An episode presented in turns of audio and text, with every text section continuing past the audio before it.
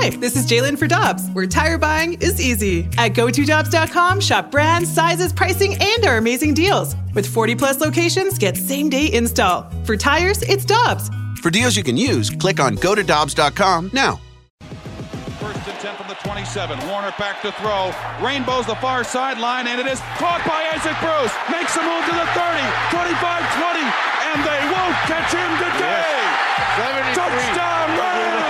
Play of the game in regulation. It is caught by Dyson. Can he get in? No, he cannot. Mike Jones made the tackle. And the Rams have won the Super Bowl.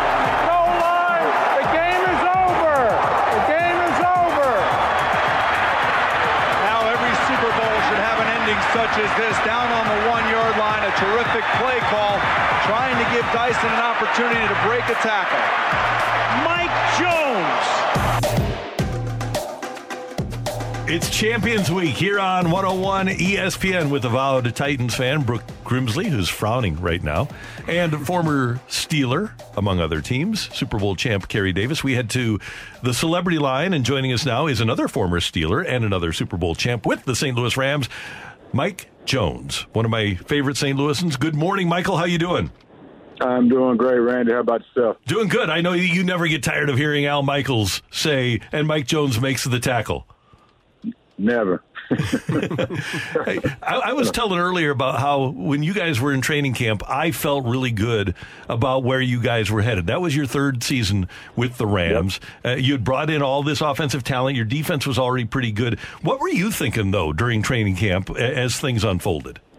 I'll tell you what's funny. Uh, that summer, before we get to camp, you know, I'm, playing a, a, celebrity basketball game. Joe Torre has a, a game every year.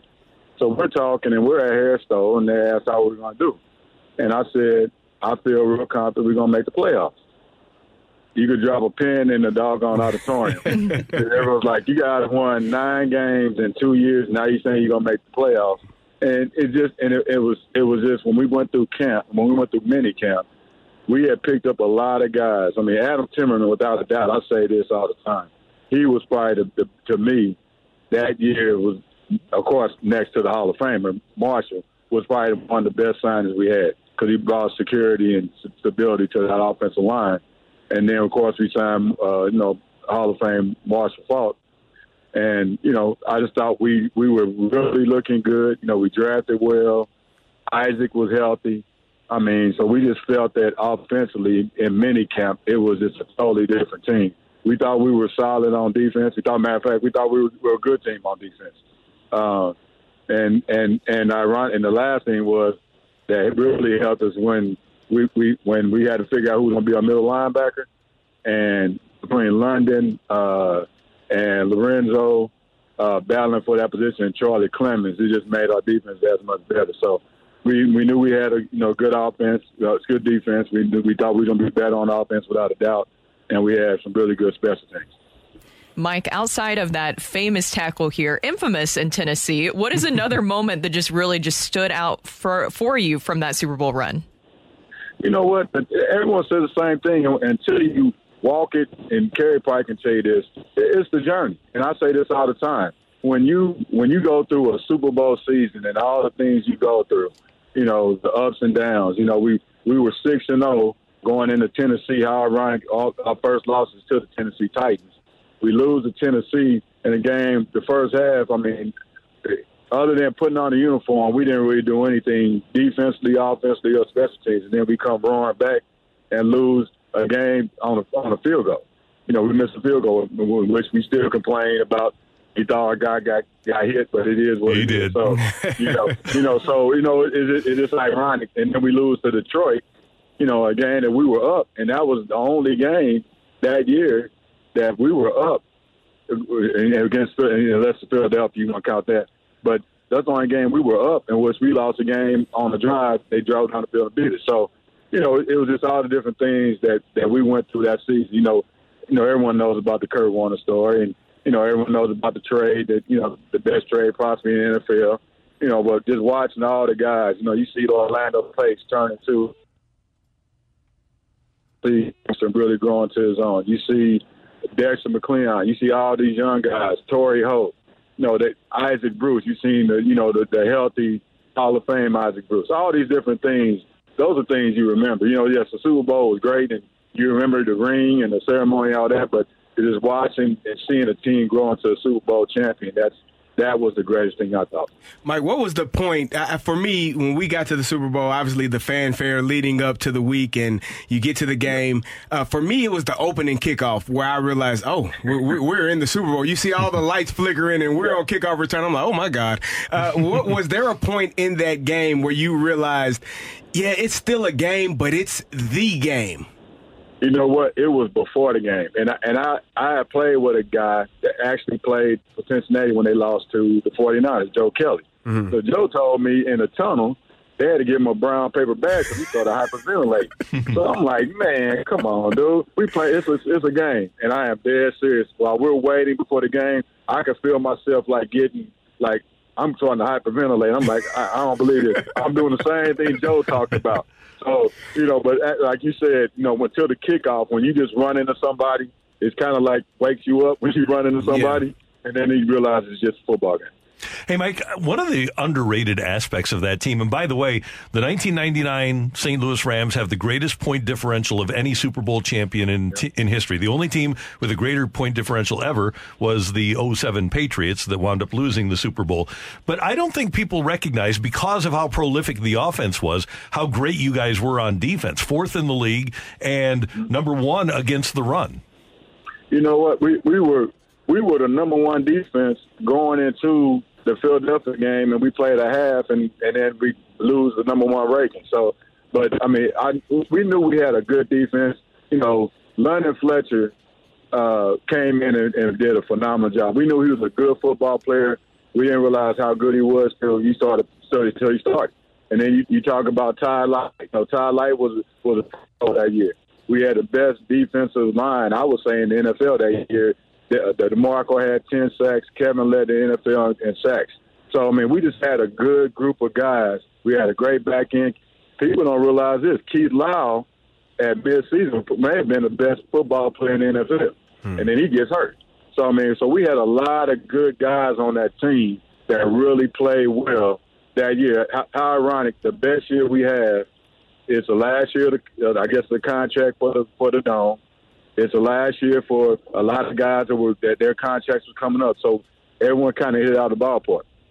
Mike, I want you to tell two stories. I'm going to have uh, two separate things here. Number one, I want you to go back to 1998 and tell the story about how the guy sent you up to talk to Coach Vermeil.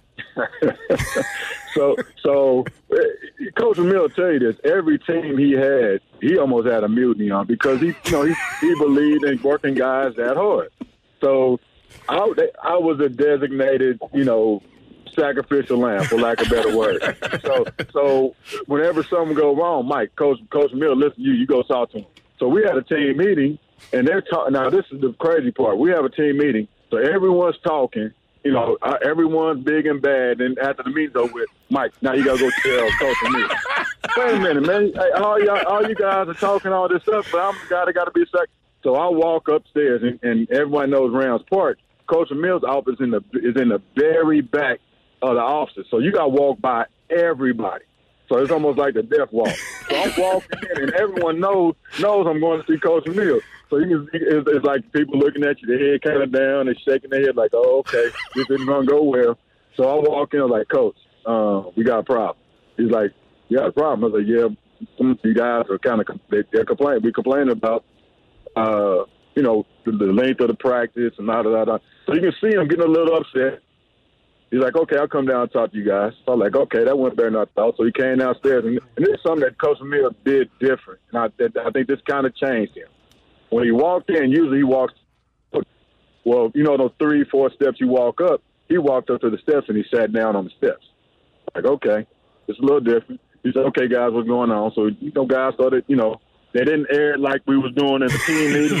but they, you know, it, it, it, was politically correct, if, if, if, you know what I'm saying. But uh, he got, but they they told him how he felt. And he's like, okay, we'll we'll cut back on some different things, and he, he cut back somewhat, you know. But he really didn't back to the following the following year. Then that's when you trust the guy. And- so I mean, but it, it, it was it was yes, it was comical, and it, and it, it, was it, me walking up, you know, like I said, guys putting the, the the secretaries and the people working up front, kind of putting their head down, like this this isn't gonna go well, but it it, it worked out well. I can't imagine. And then you use the word trust, that he found trust in you guys. And to me, one of the biggest things, and I don't remember who told me, but uh, it, they were shocked when coach told you guys that you could stay at home rather than be in a hotel for uh, Saturday nights for home games. What was that like for you when, when you realized, okay, he really trusts us? Well, well, this is the thing in training camp. And this is where I think it started. I got hurt. I hurt my knee, so I was out for a game. And, and of course, you guys, when they, hey, hey, Mike, go talk to Coach Mill, see if we can get the night off. So we were at the University of Illinois scrimmage against Indianapolis. So I, I'm walking up to Coach, and I walk up to him and say, Coach, can I talk to you? He said, Okay, what's going on, Mike? I said, um, the guys want to know if they can have the night off. So he looked at me. He started walking, so I started walking with him again. He stopped, looked at me, said, "Tell them they got, they got the night off." and and and, that, and that's kind of that's where it kind of started. So we just, like I said, we kept pushing the envelope. Didn't always get everything we wanted, but I mean, he really started trusting us, and, and that really helped. Mike, it's those little things like a night off that send the team into a frenzy. Like you are so excited about a day off or or a, time off of a practice period that people don't understand how hard training camp is, especially back then. To get a day off, to get some time off, is like, oh, thank God, we're Yeah, being smiled upon.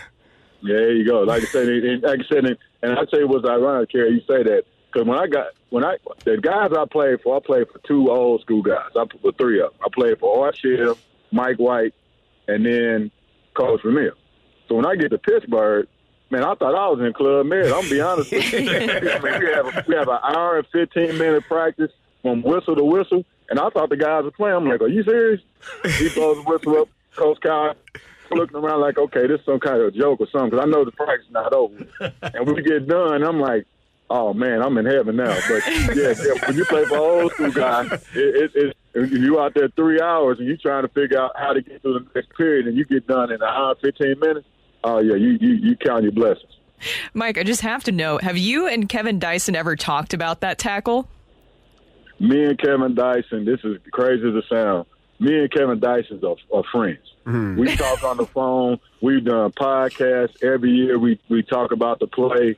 You know, I, I've been. I had dinner with Kevin. I went to Nashville, and we sat down. And, and the, the funny thing is, I sit down in a restaurant, and Kevin's sitting there. You know, and everyone's looking at Kevin, and you know, you see him whispering, and then and then one time, a waitress, waitress walked up and said, "Hey, uh, who, who's this you, you're meeting with, Kevin?" He said, uh, "This is Mike Jones." If you could look in their face and like, this ain't the guy that kept us from a Super Bowl. I'm like, and I'm just like shaking my head like. This isn't gonna go well. I, I, I said, Kevin, I can't eat dinner because I don't know what they're gonna put in my food. But you know, oh yeah, it, it was, it was. It, but Kevin and I talk probably three or four times a year. That's awesome. Mike Jones, thanks so much for the time. I love you, and always great to hear your voice, and uh, glad to hear that you and the family are doing well. Hey, thanks a lot. And like I said, we still supporting Demetrious Johnson Foundation. Make sure everyone gets out and support them. We, we got an event coming up here soon, so you'll get the information from Randy, and we'll go from there. All right, we'll talk. Thank you, Michael. Take right, care. thanks. See you Bye. later. Thanks, guys. Bye. That's uh, Mike Jones. And one thing you can hear there, one thing about Coach Vermeil is he collected great people.